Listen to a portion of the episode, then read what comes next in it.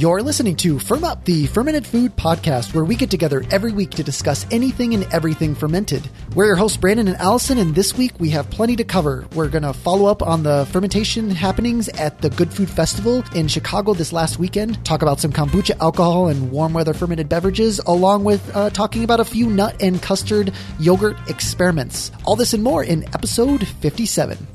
So, Brandon, I finally made that bread we've been talking about, the country bread the country bread has been made.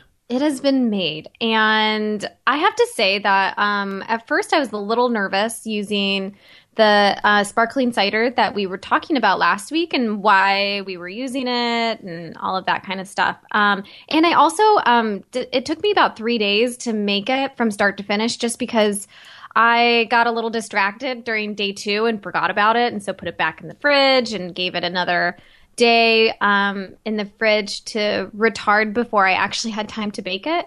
Um, but it was really good. I, I really liked it, except I do agree with you. The apples were a little too big. When I when I sliced them, I thought they were pretty small, but they it was it just didn't really. You get a really big chunk of apple when you eat the bread. Yeah, which actually didn't aesthetically look as bad as it did when it was in its dough form. Mm-hmm, I agree with you. Yeah, in the dough form, it looked kind of funny but yeah, the dough was just weird and like looked, I don't know, like chunky brains or I, I guess not really. But anyway, it, it, was just, it was weird, but it, it cooked okay. I would say with mine, it, for one, I actually forgot to, uh, bake it after we talked. So I, which was my plan. And mm-hmm. then, so it way over fermented. I mean, it was about triple or quadruple the size.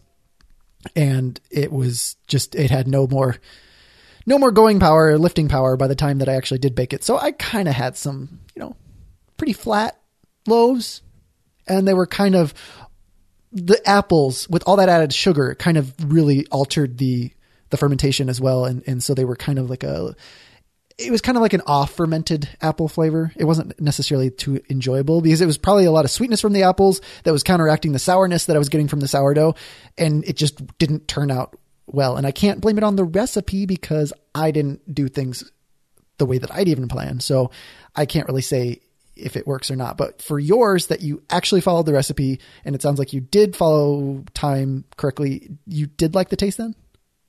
I didn't mind the taste. It was something that I would never. It's more of a bread that I would eat by itself with. Um, I made like cinnamon butter to go with it to put on top because I thought, oh, apples and cinnamon, that's a great combination.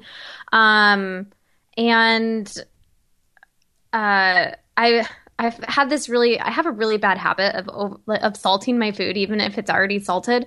Um, and I've crossed I'm so bad that I've crossed over to salting things that should not be salted like bread.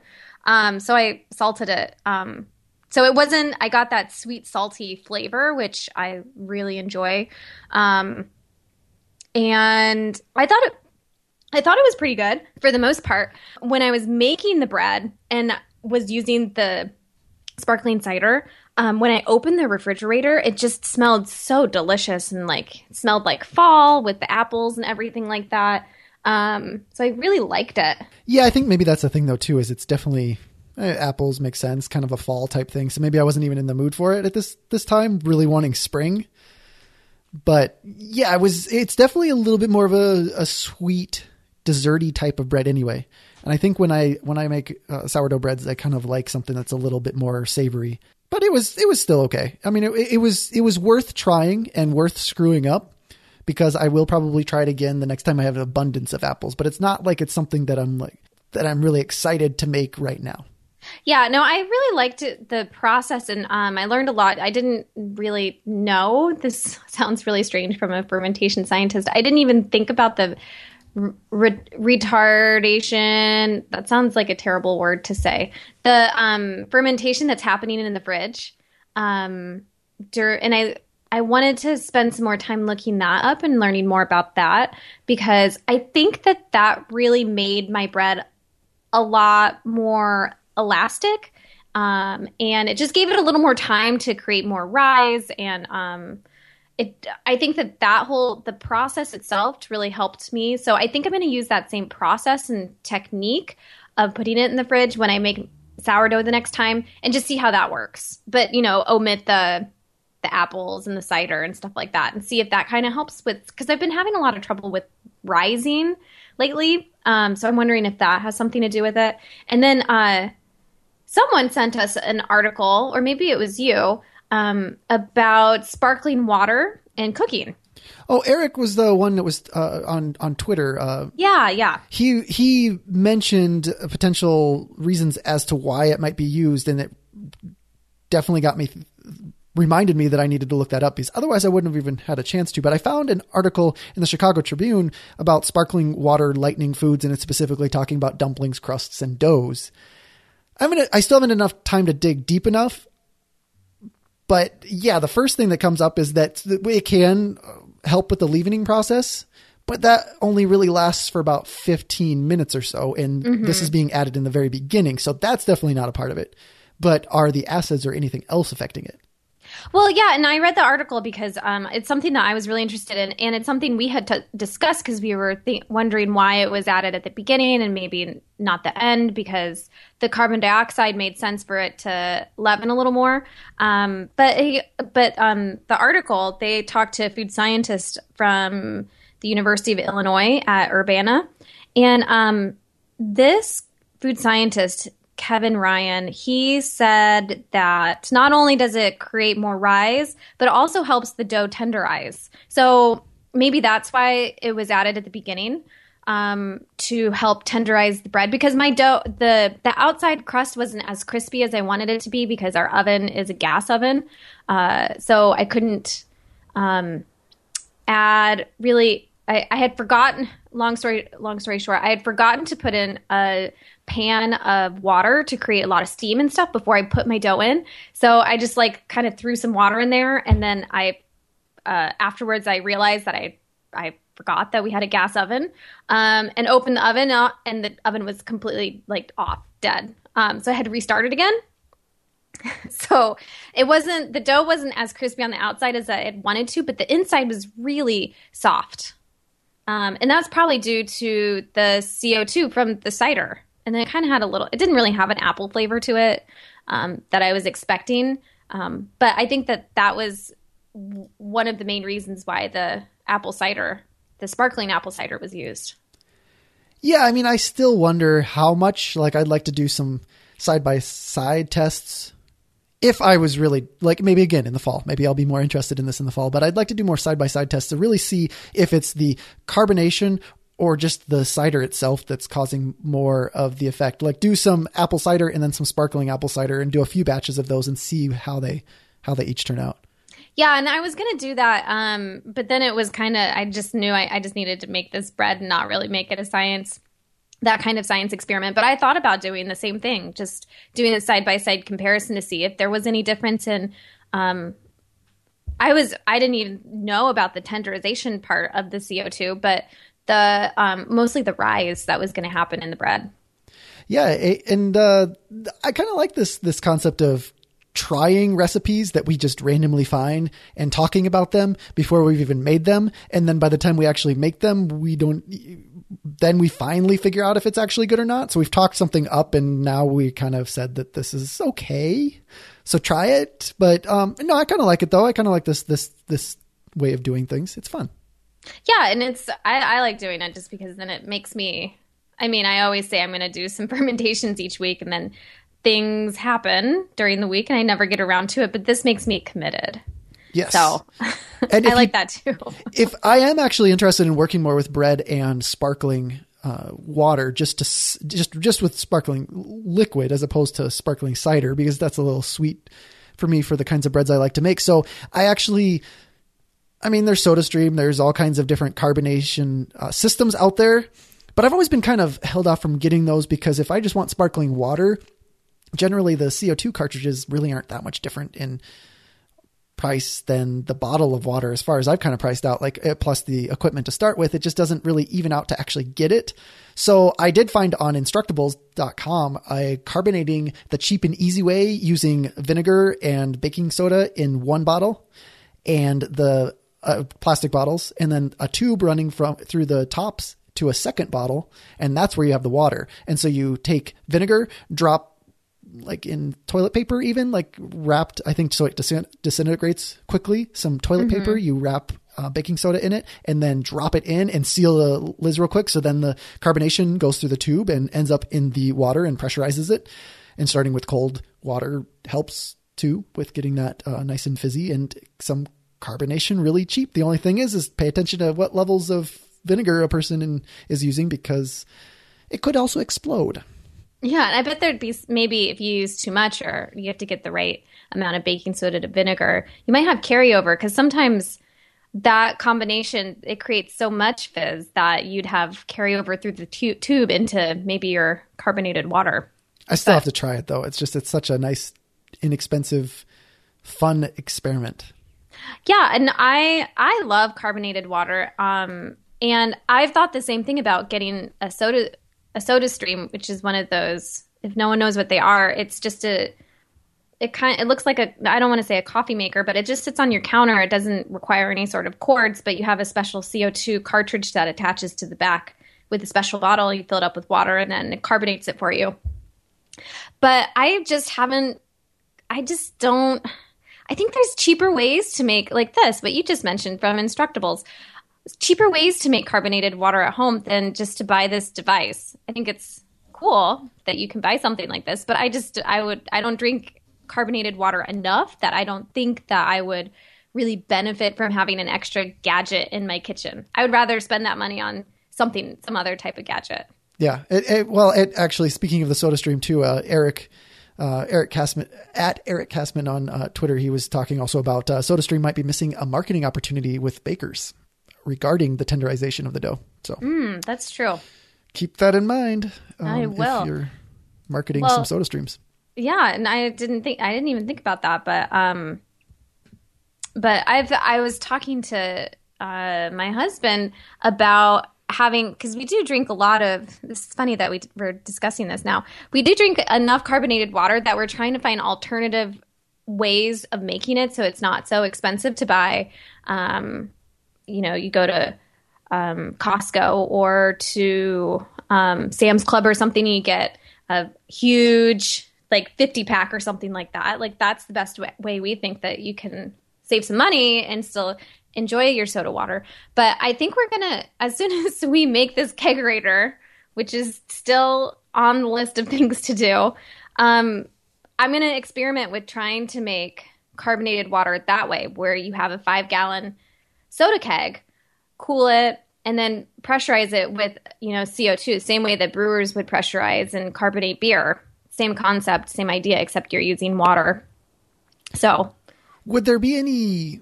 What would the difference be if you were like if your kegerator was with uh, nitrogen? um, Nit- it- nitrogen sparkling water would that still sparkle, or would it just be the head on the? Uh, like would no, it just you would just it would just be kind of fizzy on the top. Um, so like uh, nitro is usually in the in the beer world. Those are I believe those are usually called cask beers, um, and they're the ones if you go to like a um, a craft brewery or something. Usually, most breweries or bars have these now, but it it's kind of a funny looking machine that's attached to the bar itself. Um, and you like pump it with your hand a few times, kind of like if you're, um, it looks like one of those really old water pumping wells that you would see from like the 1800s where you have to go out with the bucket and you pump the water and then the water finally comes out and it's just, I, I don't really know if that's a good explanation of it. that works. Um, but that makes sense, right? It's- Yeah, exactly. You've seen something like that before in pictures, or maybe an old farm has it. Yeah, I'm really glad I have well water. I'm glad I don't have to go out and do that. Yeah, I mean that would be awful. But um, but it kind of looks like that, and that is that cask beer. Um, that same kind of device is hooked up to nitrogen, so it doesn't really give you a fizzy beer at all, like carbonated beer. Um, it just gives you like that really thick head, and it makes it like, in my mind, it's a lot creamier, like thicker. So, Um, what would water be like? Creamy water? Yeah, I guess it'd be if it went through nitrogen. I don't know if that'd be any good. If it, it was if it thicker, was good, maybe you'd be like hooked on water. that. Maybe I mean. I mean, it's worth a shot. water softness, hardness levels does changes the tactile feeling. I'm sure that nitrogen's got to do something at least. Well, at least I wonder would it even really get much of a head like that? Would it really give even much frothiness at the top? It's water. I mean, there's nothing. I mean, I guess oh, I it don't is- think it would get any. I don't think it would be frothy at all. Oh. There might be like some dissolved nitrogen inside of the beer, or dissolved because that's what's what's happening with the CO two is you're getting dissolved carbon dioxide in the beer. Sounds I like if anyone's listening Oh. that has uh, uh, any uh, nitrogen hooked up to their kegerator system or whatever, if you want to experiment with making nitrogen sparkling water, let us know. Yeah, I'd like to know what happens because I I never really thought of it the other way if you use nitrogen because it's not really like a common um I mean it's it's an old fashioned type of brewing style I believe um but I've never heard of anyone making nitrogen beer or really making it at home like cask style beer is usually I've heard of it a lot around here um with a lot of the craft breweries here um that's kind of a big deal they have like cask nights and you can try all sorts of different kinds of cask or different styles of beer that's on cask. So, um, Well, it's also becoming popular in the, the coffee industry with uh, iced coffee on tap, and it's generally the nitrogen. But the nitrogen is really only the pressurization to get it through the tap, more so than. But it does provide a little head on the top from videos Yeah. I've seen. yeah, well, I mean, that's the main way of getting the beer out of the cask or out of the, the keg too is through the nitrogen. Instead of using CO2, they use nitrogen. And that creates the head and like that creamy texture. Um, velvet, it's, it's like very velvety too, kind of like coats your tongue different than if you have, um, carbonated beer. Um, but I've never heard of it in coffee. I'm sure there's tons of places that do it. I've just never. I'd like to try that actually. That sounds delicious. I think you can get some out. I'll look it up and see where it might be out near you. There's nowhere locally, I don't think that's doing it here, but but you'll have to let me know what it's like. I will, because I mean, coffee already. To me, coffee should be thick and vel- not like like really thick, but like velvety and coat your tongue a little bit and creamy and stuff like that. So See, I don't like iced coffee too much, so that's the only thing that keeps me away from it. But maybe I'd like it more if it was like that. So we'll see. yeah, I'll let you know if I find any. I will report back Sweet. about that. But something that I need to report back about was uh, going to the Good Food Festival this last weekend. yeah, Which- how was that? Can you tell us a little bit about it? Well, it's actually it was really good. There was a lot of fermentation going on. Uh, I'll put again the the blog post that I put about what kind of fermentation things were were going on at the festival. There was just there was a lot of fermentation going on, and it was fun to teach a couple mini sessions, little twenty minute sessions on on one on kimchi and one on heirloom yogurts. People seemed interested on it. I mean, it's kind of like in a common space. It's a public space, so people can kind of walk through that are going to the festival, going to look at all the the um, the the kind of the expo uh, area, and a, still a decent amount of people would stop and, and listen and listen for the whole thing, and other people would kind of just pass through. And it's just a nice way for people to be able to get some different ideas about things that they may not have thought of, but. Definitely the people that sat down right at the beginning were definitely the people that were there for those fermented things. So it's good to see people turning out for the fermentation. And then uh, at the end of the day, it was finished it off with a um, a uh, collaborative sharing of information about uh, uh, through a workshop on kombucha and fermented sodas with uh, NessAlla kombucha, which is also here in the Madison area. So it was uh, nice to finally meet them because we're kind of like on the complete opposite sides of of the Madison area. So it's it was nice to meet them, even though we had to go to Chicago to do so. And Well, I mean, sometimes that, even though you have to leave the country, or not the country, but like leave the state, that's kind of how you meet people too. It's really weird. You have like that same commonality of being from the same place.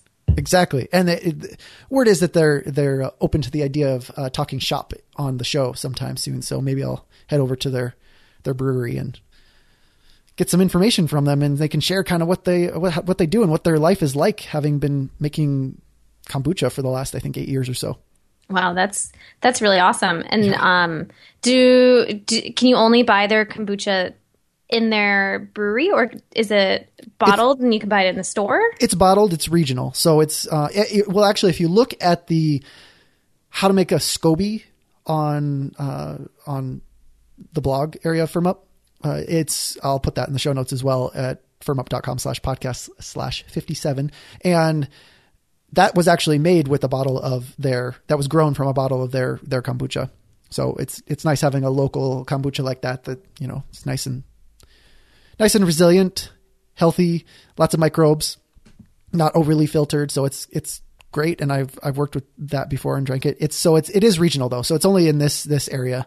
And Okay. um, so I don't think you'll be able to find any anytime soon. But I didn't even realize they'd been around for so long. Um or, or like they've pretty much at I mean 8 years, that's pretty much at the beginning of kombucha becoming popular or even becoming like known as a as a commercial product. Yeah, I didn't even know about. I bet I, I learned about kombucha maybe like four or five years ago, and I'm not saying that I'm the epitome of what's cool and what's not cool, but um, to me it was just like, what what is this? This is so strange. I've never heard of anything like this before. Um, no, I'm looking at their map on their website, and it yeah, it looks like it's only they have a lot in Milwaukee and Chicago, but. And, and and of course in Madison, but not nothing really close to my neck of the woods. Finally, something that's awesome out this way that you don't have. I mean, not that it's a competition or anything, but um, but anyway, I did actually uh, talk to some people as well, like presenters and uh, also this awesome fermented hot sauce, uh, co-op sauce, and so I figured. Again, I'm I'm not really that used to doing these in the field recordings, but I figure it's a good way to start trying and, and, and working on that that side of things too, so that we can actually get people out when they're out in the public and, and talking about these things anyway, getting them uh, to talk on the get a little recording on the show. So I did actually record a little bit, so I figure we might as well listen to that now. Sure. I'm Andrea Matson with Edible Alchemy, and today at the Food Fest, I'm teaching classes on fantastic fermentation, making kimchi, making sauerkraut, curtido, and all the like. We've been a part of the Good Food Festival for four or five years, I believe. We started tabling for Angelic Organics Learning Center, and then the past two years we've had our own booth, and the other years we've come and assisted other people. So we've been involved in some respect for the past four years. It's been great. It's changed a lot after, over the past four years. There's many more workshops, and there's many more ways for the people to engage with ideas, with concepts, with, with these DIY things that you can do at home. And there's a lot more fermentation this year, I believe, because of last year's Kimchi Challenge. There's a lot people who took ideas from last year. Did them all at home, expressed interest in teaching these workshops, saw that people were interested in this, and offered to teach these workshops with things that they've been doing over the past year. So it's really surfaced in all different ways. There's not just kimchi this year, there's yogurt, kefir, sodas, kombucha, sourdough, cheese, goat cheese, regular kimchi, everything you can think of. So, through Edible Alchemy, our mission is to connect the community to food. We find that there's a big, disparate entity between these two, and it's really awesome to be able to connect people through food. We do that through workshops, underground dinners, our food co op that we do every single week, and any other way we can think of, such as festivals like this. So, I've been teaching workshops on fermentation, on DIY body care, on vegetarian cooking, on cooking basics, on a lot of ways that people don't necessarily think to connect the dots in order to create healthy food for themselves at home. My name is April Morris, and I'm with Angelic Organics Learning Center. I was teaching how to make goat's milk cheese using bacterial inoculant. With this particular cheese, chèvre, to get a pure chèvre, it has to be low temperature and over a period of time, so the fermentation is allowed to happen naturally. If we were to bring the temperature up, we'd be pasteurizing the milk, and then it would be a whole different cheese. At Angelic Organics Learning Center, we also have a live culture in the kitchen fermentation class, and we do sauerkraut, yogurt, creme fraiche. We're a farm that tries to teach people how to do things from the garden, from the farm field to the kitchen without having to buy a lot of different kinds of equipment. And fermentation is really good and healthy for you, and it's pretty easy to do. My name is Mike Bancroft with Co-op Sauce and Sauce and Bread Kitchen. We've been making co-op hot sauce for about eight years. It started as a fundraiser for a youth arts education not-for-profit that has been around for 11. The kids are actually employed in the production of the sauce, and half of our profits still go back to that NGO. We do a lot of wild fermented stuff. Anne does a lot of sourdoughs for her bread for the kitchen for sauce and bread, and then co-op sauce is probably 90% wild fermented, lactobacillic, good times. Sometimes our recipes are informed by what it is that we get from harvest, and so this was kind of a mishmash of eight different peppers that we had put together for one single sort of final fermentation. They fermented for four months, and then it's actually finished with miso. And we actually make our own miso, but this isn't this isn't our own miso, but we do our own aspergillus. Good times too. Well, that was really interesting. I uh, really liked the talk from, um, or the little snippet from Angelic's Organics, where she was talking about how she um, makes goat cheese. There was another cheese making thing. I couldn't really interview them because they were using just uh, the direct acidify cheese making process. So it was nice. It was like, hey, there's a beginning cheese making course, but it's using cultures. So it was great. Yeah, I thought that was really interesting. I would have loved to have sat there and just listened to her talk some more about um, how to make goat cheese because there's I know there's lots of different ways of doing it, and um, I've made it before, but you know, not the the true fermentation style that you know you would use to make goat cheese. It was more of the acidified chemical conversion type of thing. Um, so I would have I would have really enjoyed that. Um, plus, soft cheeses are delicious and they're really easy to make, and it doesn't really take that much time. It's just you know the same amount of hands-on time as maybe making yogurts. You know, a day, two days, you have goat cheese. Oh yeah, yeah. They were every everything was great, and I mean there was I'm sure plenty more people that I could I couldn't talk to because either I had things going on at the same time or just just ran out of time. So there was a lot of again a lot of fermentation at a good food festival. I mean it makes sense because fermentation is so good, so it makes sense that it would be part of something like that. And and it's nice to see that there are uh, people able to uh, make a, a business out of fermented foods. Yeah, and I I did want to mention um, two other things that that you had that that was in your little episode or your little piece there. Um, but it's cool to know that in the past four years, like it's not I wouldn't say exploded. That wasn't the term that they used, it, that Andrea used, but um, that you know you can definitely see that fermentation has become a larger part of the Good Food Festival than it was a few years ago.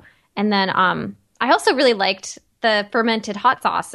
Um, the co-op hot sauce. Um, I don't remember the person who you interviewed his name, um, but I really like that idea of involving kids in fermentation and that sort of thing too. Oh yeah, uh, yeah. Mike's hot, hot, sauces were awesome. I actually, well, I, uh, the one that I did try, the uh, mystery one, I cannot remember which one it is, but I'll put a link in the show notes about uh, his hot sauces. Uh, I was actually r- really surprised by that one. I liked it a lot. It had like a good amount of heat, but not too much, and offered the complexity and flavor, not just that like biting vinegary kind of flavor mm-hmm. in some mm-hmm. hot sauces. And I really enjoyed. And so I I don't know since I knew about it before I tried it, I really enjoyed the the concept of putting miso in there as well. But I yeah, that's really interesting because I've never heard of that before. yeah, it was great, and I, I was just, I, I, mean, talking talking with him. I mean, it was it was exciting. I mean, I, am hoping to have him on the show too, along with some of these other people I talked to because uh, he's doing all kinds of fermentation and was talking about some drinking vinegars that he's he's working on. And uh, the interesting thing with that was when I think drinking vinegar, I think of shrub, and so I think of you know a sweetened vinegar beverage. Mm-hmm. And instead, he's talking about just mildly uh, acidic kind of uh, drinking vinegars that don't need sugar or that aren't meant to have sugar. And they work well with mixed drinks too, but they're not sweetened. So I'm definitely interested in that because, you know, sometimes even my kombucha is a little sweeter than I'm in the mood for. And sometimes I just like that sour kind of thing. Although with you not liking your sour beers, you probably wouldn't like drinking vinegars either. Um, yeah, maybe not. I mean, it's worth a shot. I'm willing to try anything. Um, so we, if that, it sounds really interesting. I'll, I'll give it if if it comes my way, I'll give it give it a go. Well, we'll get we'll get Mike on the show and then have him talk about all the all the kinds of fermentation. I mean, he he makes his own koji and does all these uh, other awesome uh, ways of incorporating fermentation in uh, I'm assuming into his business and um, and then he's been doing this for a long time. So it'd be great to be able to get him on the show and, and talk and also some of these other people. I mean, it, it sounds like people are are interested in being on the show and sharing what they've got to share and just talking shop and talking about fermentation. I mean, come on. If, so if anyone does fermentation, it's it's hard not to want to just get excited and talk about it. Yeah. So how did your segments go? Did you have a lot of people show up and ask questions and um, that sort of thing? Yeah, it was good. I mean, like I was talking, like the public mini ones. I mean, they're they're a little bit smaller. It's just like a you know, there's only a, a, like five or like 10 seats probably that or like five, 10 seats. I don't know, somewhere in there uh, for actual seats. And then some people stand behind there. And uh, again, kind of like a come and go kind of thing if, if people want. But yeah, the people that were there for the actual things, they had good questions. They were interested in it. And uh, I always like it when people are interested in trying heirloom yogurts since that's just, I mean, I started with yogurt and it just has a, a special place in my heart for, for these, these yogurts and getting more people to do them because it's not something that most people know about. So I liked that. And also with the fermented soda, uh, that people had great questions there and seemed interested, and uh, it's it was it was great. It was again like it was great to to meet Vanessa and Alla with uh, NessAlla and uh, do that workshop. It was a lot of fun. Yeah, no, it sounds like fun. I'm sorry that I wasn't, I couldn't make it or be there. How Um, dare you not come halfway across the country? Sorry, I would have if I've known about it in advance. I would have made a trip out there. Um, since, You, well, maybe you'll be able to cover the Good Food Festival in California. I don't know where it is in California. But there Hmm. Yeah, is, I mean, it's part of, up. if you go to Good Food Festivals, maybe, or maybe it's just festival.com, and then you can, uh, you can see where the next one's going to be. I'll look it up right now. Um, Well, in in the meantime, while you're looking at that too, uh, just some other things. Speaking of, fermented drinks and whatnot, I mean, there was I, I saw this. I, I seen it before, but it, it was another article on a kombucha ale. So, uh, in in Draft magazine, they had one. Uh, there's a New York guy that's making uh, that has a business called Beyond Kimchi, and he's does uh, kombucha ale. So taking it into the more alcoholic realm, uh, because back when the federal re- regulations required that anything over 0.5 percent alcohol was going to re- require a, a alcohol taxation and license. Sure. He decided Yeah. to do both. He's like, well, if I I like my kombucha a little bit stronger, so then I'm just going to make one that's five to six percent uh, alcohol as well. So it sounded kind of kind of interesting. Mava Roca was the one one of them that he makes. I think that's a really good idea because it is not that it's hard to keep the alcohol level down because you the you just don't have yeast in there or as much yeast um and you know just the anyway um I think it's a really good idea to kind of have that second option to have an alcoholic type of um kombucha available to people Yeah, especially 'Cause it's since different.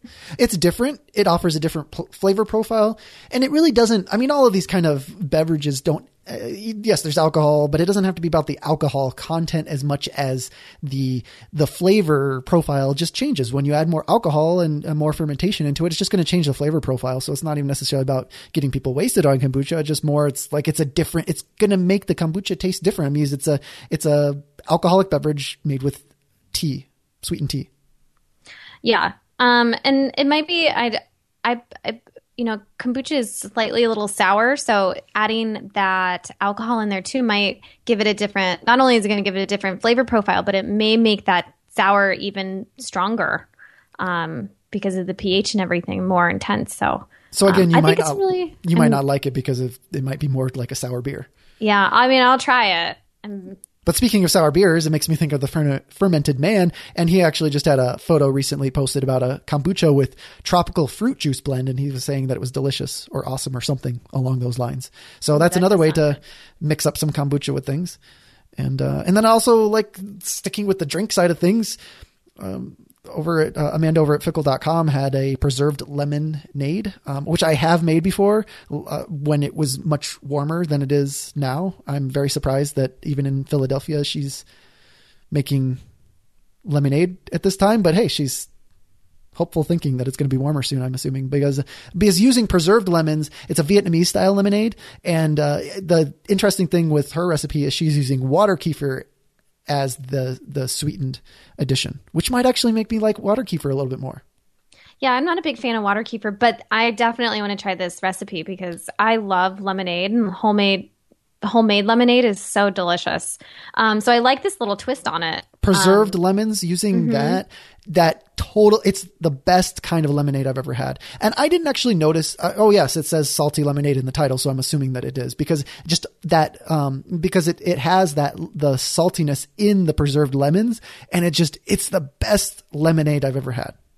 Well, I mean, Or at least I, don't know hers, admitted- but yeah, at least I, I mean, I admitted this earlier, but that I've kind of been on this like salty kick, like really bad salty kick lately. But um, I bet that would just be delicious, just salty lemonade on a hot day. Um, I mean, it's been rather warm here, so um, when I read that today, I thought, man, that would have been really great today if I could have had some salty lemonade, sat outside on my porch. well, do you have any preserved lemons? No, so I would have to start there. So I better start making it now so that, you know, it's only going to get warmer Yes, that, that you know what I will definitely. Uh, Amanda is not only uh, having uh, wishful thinking or hopeful thinking; she's also thinking ahead because if anyone wants to make this, they are going to need to start their preserved lemons quite a few weeks ahead. So, um, definitely, Yeah, and I think in her, and I think she even wrote in um, part of part of the post was she was she's doing it in the hopes of like um, not only warm weather coming to Philly, but also it just looks sunny and bright and just makes you kind of happy. So just to, just to throw that out there too, just to, it'll just make you happy. Lemonade. So if you have preserved lemons just sitting in the refrigerator or somewhere or in your cellar, get them out. Smile. It's going to be warm soon. I hope. I mean, I hope. I've I've just been following the weather that you guys have been having out there east of the Mississippi, and it just sounds awful. I'm so sorry. Yeah, it's just a long winter. It'll be over soon. That was Yeah. the one hard thing about doing a uh, talk on fermented soda was that I'm just I don't really make a whole lot of fermented beverages besides kombucha in the winter. It's just I don't have that desire for a sweetened carbonated beverage in the same like uh, mostly the sweetened side of things. It's like it just it does it, that that speaks spring and summer to me. So it's a good, it was good timing because it's like it's a great time to start these kind of things and um yeah, it's just it's it's tough for me to get excited about those yet because this weather just keeps bringing me down. It just keeps dragging on. You think it's going to be over, and boom, you guys get hit with another snowstorm. Um, but no, I totally agree with you. I I don't think that summer summer beverages are supposed to be light and you know a little bit of tart, sour, kind of like that whole lemonade thing. Um, and I love that kind of stuff, but not in the winter. And I don't really do a lot of fermented beverages in the winter for the same reason. Because in my mind, it just doesn't really they don't taste as good. No, winter winter fermentation is is is to me is is miso and uh, and and yogurts and all kinds of fermented dairies. That's kind of what I think of a lot when I when I think winter. Well, much hardier, hardier ferments that um, can not only withstand the cold temperatures, but just make fill you up or make you feel fuller longer. yeah. Um, Well, yeah, well, yeah. I I think of. I realized I left out all the fermented vegetables, which is definitely a winter thing. So yeah, it's it's yeah, ferment winter is definitely a time for fermentation, but it's more like the the things that had to be preserved to last a winter. Like Mm-hmm. I, I don't know if it's ancestral roots, like just it feels wrong, even though I can preserve things whenever I want them and have them whenever I want them in today's technological advances. It's like still, I just I still kind of want to go with the seasons a little bit. Which is- Yeah, I I totally agree with you. I mean, people ask me all the time what my favorite wine is, um, all the time, and I never have a really good answer for that because it's all dependent on the weather. And I think that the weather really affects my train of thought and like what I feel like eating or drinking. Because in the summer, give me like champagne or you know like a nice light white wine, but in the winter, those just don't sound good at all. Even at New Year's, like champagne just doesn't even sound that great. Um, because all I want to do is drink like hearty, dark, heavy red wines. And the same with beer. I mean, I love like dark beers, but only in the winter. That makes uh that, that seems fitting enough. That seems uh, well then pop quiz. Off topic, probably a topic we could talk about completely uh, in a in a future episode, but uh, just made me think of instead of seasons, what about mood? Like when you're in a down mood, what's your what's your go-to ferment if you were to even have one? Hmm, that's a really hard question. Um, Clock is ticking. Come on. oh no, probably uh, red wine. that sounds terrible, but just like a wine, like or a beer would make you because it kind of makes you. It kind of lifts your spirits. You know, the whole alcohol thing makes you feel better. Um, but food, like if I was to eat something, um, bread. Bread always makes me feel better. I can't pass up bread. So you're not like a, a tub of ice cream kind of person. No, no, I've never been the tub of ice cream kind of person. Well, if you were, then you could start, you know, experimenting with some like, you know, uh, Frozen fermented, and- fermented frozen yogurts and different Yeah. things like that. yeah, I think. Oh, we well, we talked about this a few months ago because you were t- you were experimenting with different types of frozen yogurts that you were making, um, for your son. I can't remember what you were. I doing. was actually making them for the or experimenting with them for uh, the cookbook and whatnot. Oh, okay. Um, I think that was pre pre exposure of it actually being like the mad scientist in the kitchen going crazy uh, working on that. So Ah. I was just kind of talking about it, not exactly. It was like, huh? Now that I'm talking about this, it's kind of weird that I'm making ice cream in the middle of winter. But hey, I kind of thought that, but then I thought, well, whatever. I mean, to each their own. I mean, what? Maybe you really like ice cream all the time. it Like was my- really good even in the winter though. Yeah, so I, I mean, that to me is also kind of a summertime thing, like frozen yogurt or ice cream. I don't really eat a lot of that kind of stuff, um, just because. Not that I'm like, ooh, that's bad for you. Um, it's just like something I'm not really. I don't know. Doesn't satisfy me as much as bread or like bagels or some, something that has like really like car carbohydrates and stuff like that. That makes me feel that that fills me up and makes me feel really good. Whereas ice cream doesn't really do that same thing. But anyway, I digress there for a second. Um, ice cream or yogurts, definitely going to play around with those this summer. Oh yeah, There's, I don't know, it's just kind of fun to I see or hear about people making all of these fun yogurts. Um, and you even sent us a link for pistachio yogurt. Yeah. I actually have quite a few links. I don't know if you saw all those ideas in food for the last little while. Has been experimenting with different kinds of yogurts and like a pistachio yogurt with um, a milk and pistachio blend.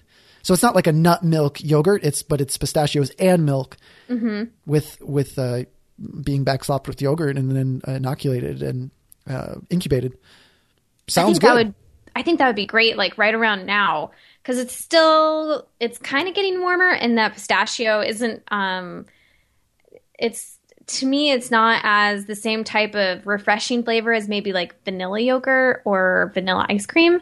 Um but it's still good enough. It's kind of fits into that hearty winter feel too. Because here in, in even in the summer it, it might be really hot during the day but at night it cools down a lot. And that's the time to, i think that would be really good. It's very intriguing. So you find vanilla to be refreshing. I think more fruits, like fruit, Yeah, a think- fruit yogurt or fruit ice cream or or cultured cream, frozen cultured cream. no i'm more of an just a plain old vanilla that's it kind of frozen yogurt person Hey, that's that. That's that's okay. I mean, the the one thing I did try that was a complete flop that I really thought might work, kind of being inspired by Vietnamese lemonade, salty lemonade, was using preserved lemons to make a, a sorbet. Ooh, Oh. that did not work. oh really oh that's sad because that sounds really good Well, I mean, I probably could have kept working at it, but in the couple times that I was working with it, it was just like both times it was like, no, this is not worth continuing on with because I think I was just using. I had, I would have needed to just figure out some other way to uh, not have as much. Like it needed to be like a hint of preserved lemon, I think, and Okay. otherwise It it was- was just like salty frozen stuff. Oh, yeah. Then I bet it was kind of chunky too with the salt. No, it was because- no, no, no. It was nice and like I mean because it was just the salt was just coming from the preserved lemon, so it was like, uh, it was just the preserved lemons just didn't. I, I don't know. Maybe preserved lemons just don't taste as good frozen. That's really sad. I might experiment. I might bring that one up again and just do like a, a recipe on the blog at some point uh, if I can get it to work. But I gave up on that. I did. I mean, my my deadline was was too tight to really like work on anything that didn't show any hope. So Yeah. Oh well, that's sad. I hope it. I mean, maybe I'll I'll play around with it too this summer, and maybe we can perfect it. there's got to be a way to make it work because preserved lemon does taste. I mean, maybe it'd be a mixture of pres- because maybe the freezing aspect does change the flavor profile of the preserved lemon. That a little preserved lemon, a little fresh lemon. There's, I mean, there's plenty of different ways that a little bit of experimentation could probably come up with something good. Mm-hmm. I mean, it's kind of like again these ideas in food blog posts. Like they're the the other ones were a cultured panna no cotta. And I'm assuming I don't actually know uh, panna cotta. Does the the cotta refer to cooking? I'm not sure. I've only I've had panna cotta before, but maybe less than a handful of times. Um, So I don't know if they're just using a play on words that Dakota doesn't necessarily mean that, but panna no they're not cooking any of, they're not bringing anything to a boil. They're just mixing the milk, cream, sugar, non-fat milk powder, salt, vanilla, and yogurt and pureeing it in a blender and then incubating it. So maybe someone else knows better what the cotta stands for and maybe the no cotta makes more sense. But I do know it's that because they're not boiling it. But that's another one that that would be good. Yeah, that would be that tasted sounded good. Yeah, and again, these are experiments, ideas in food. They experiment with a lot of different things, and they don't always turn out perfect. But it's still nice when they share because, like the failed preserved lemon sorbet that I was trying to make. I mean, maybe someone else will be spurred to actually making one that actually tastes good. So, the uh, cultured custard was another one they had with uh, eggs and then and, and eggs and dairy and then inoculating it and incubating it. That's one that I'm, or egg yolks, I believe. That's one that's a little bit more interesting. I guess I've had egg in sourdough, like hamburger buns that is fermented for long periods of time. Mm-hmm. But I'm assuming that they're using the thermophilic yogurt. So they have it. I mean, well, I know that they're, they're using a 110 degree Fahrenheit incubation. What would, would there be any concern, do you think, in having an egg yolk at that temperature, or uh, is most of the concern in the egg white, or is am I just being weird in one of the few things that I think of leaving out being not as safe?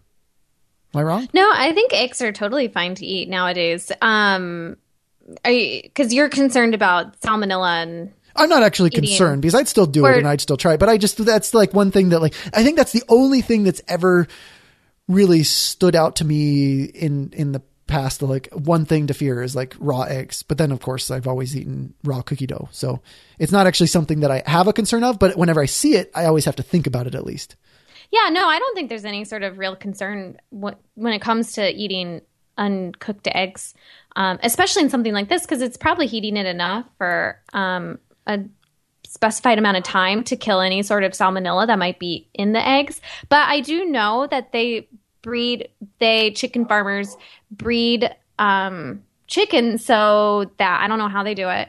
Um, they lay salmonella free eggs. So a lot of the eggs that we buy at the grocery store are salmonella free and you can eat them raw. It's not encouraged, but um, you can still do it.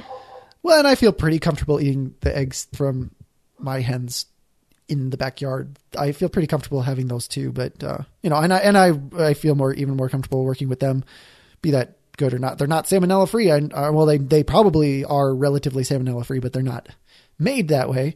But uh, yeah, it's um, I don't know why that's always something that's kind of stood out to me. But I, again, I don't have any fear of it really, but it's always it brings up a red alert, and it's just I guess from childhood hearing those kind of things. And I guess yeah, like you're talking about, they are cooking it a little bit as a custard, and then they're inoc- uh, then they're incubating it. And salmonella, I don't even know. Is it would it even at those thermophilic temperatures would it even be able to prosper even if it was still in there? Probably not. No, I don't think so. I think that um well, you said they they were probably cooking at 110. Actually, that might be too low. I think salmonella is killed at like 165. But Fahrenheit. killed versus proliferate, wouldn't those two be different? Like, wouldn't the yogurt culture get so much stronger anyway in that in like four or five hours in theory? Or am I just not quite thinking correctly? Mm, well, I think no, I think that even if I mean, I know that salmonella poisoning, you only really need like one or two a l- low amount of cells, like 10, I'm going to say 10. Um, I'll look it up because I don't remember off the top of my head. Well, but you don't really need a lot of cells to actually get salmonella poisoning. It's one of those things like if it's there, you're going to get it versus um it, it doesn't the concentration has can be really low.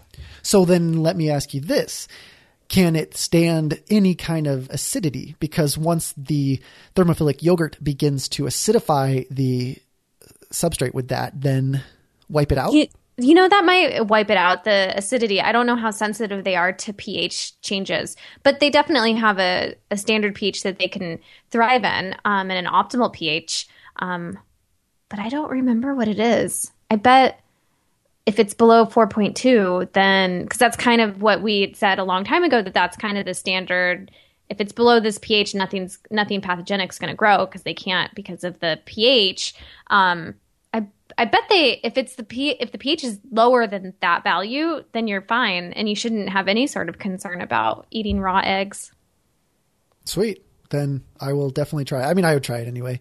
And I guess it's even kind of uh, misdirection to even question it. I just, I guess it's the one thing that comes up because I would, I would definitely still try it and, and, you know, live on, live on the wild side a little bit. Not that I want salmonella poisoning or anyone listening to this ever have it. But at the same time, you know, it's uh, cultured custard. That sounds awesome. That sounds really good. And salmonella, they have drugs that you can take at the hospital. You'll be fine. It's that botulism that you have to be concerned about. There you go. Yeah. So there's there's not really too much issue. And and if, if a person doesn't want any of that, like the of the last one that I've seen so far in this progression of the ideas in food working with uh, cultured creams of sorts is a sunflower seed yogurt, and that one did look like it was just honey roasted sunflower seeds and yogurt uh, well, yogurt as the inoculant, but it was just honey roasted sunflower seeds that were pureed and then inoculated with yogurt and then strained because it did still have some separation of a whey of sorts. Mm-hmm. Well, the picture looks really pretty, um, but I just don't know if I would like. And the honey part sounds really interesting, but I don't really care for sunflower seeds. Not even roasted. Um, no, not roasted. I'm I'm a weirdo. I didn't, I guess, go to enough baseball games um, when I was little to really enjoy sunflower seeds. Oh, is that where um, people get them at? I don't know. That's kind of where we always. I, I guess I just assume or associate sunflower seeds with baseball. You've been I mean, to more baseball a, games than me, then I guess. Maybe that's the Indiana baseball. thing. okay, I don't know. I probably you're probably. I I assume that you probably have a better idea of that than I do. I don't know, but I just never really cared for them when I was little, and I've just never really tried them. I guess, and as an adult, um, so I think I think the honey part of this recipe sounds really intriguing, but not the sunflower seeds. Okay, so take out the part about the sunflowers and just focus on the honey, the roasted, and yogurt. See, that sounds good. so maybe you wouldn't even have much of that sunflowery kind of taste by the time you uh, it sours a little bit. And again, honey and roasted, roasted honey, just roasted honey yogurt. Just look at it that way, and it's a dairy free product. That's true. Well, and then here in the little in the caption it says that it's sweet and nutty and rich. Um, See, not sunflower y. They're not saying sunflower CDs. They're saying nutty. Yeah. So okay, maybe I'll try it. And uh, follow up with us next week. We expect response as soon okay. as possible. I will try my best to get to this sunflower seed yogurt. And don't forget about that water kimchi.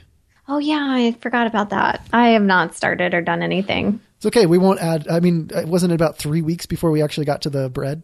Yeah. So in in about a month, we'll have the kimchi, the water kimchi done. Yeah, exactly. Maybe maybe eventually we'll get on a, some kind of schedule, or if people just start bugging us about not actually doing them in on a timely manner. But until then, about once a month, we'll well uh, that might even be too much commitment. But right now, that's kind of looking where it's at yeah we'll just keep everyone posted and we'll we'll be sure to do what we we will do what we say we're going to do beat us to it too. Post it on our uh, uh, Facebook or email it to us or different stuff too. We'd, we'd be happy to share your experiences before we've even experienced it, um, because then maybe that'd get us a little bit more motivated too. Not not that there's a lack of motivation, just uh, I guess forgetfulness sounds like it's what you had with your water kefir, or not uh, water, water kimchi. Kefir. Oh, my kimchi. Water kimchi that you haven't made that you forgot.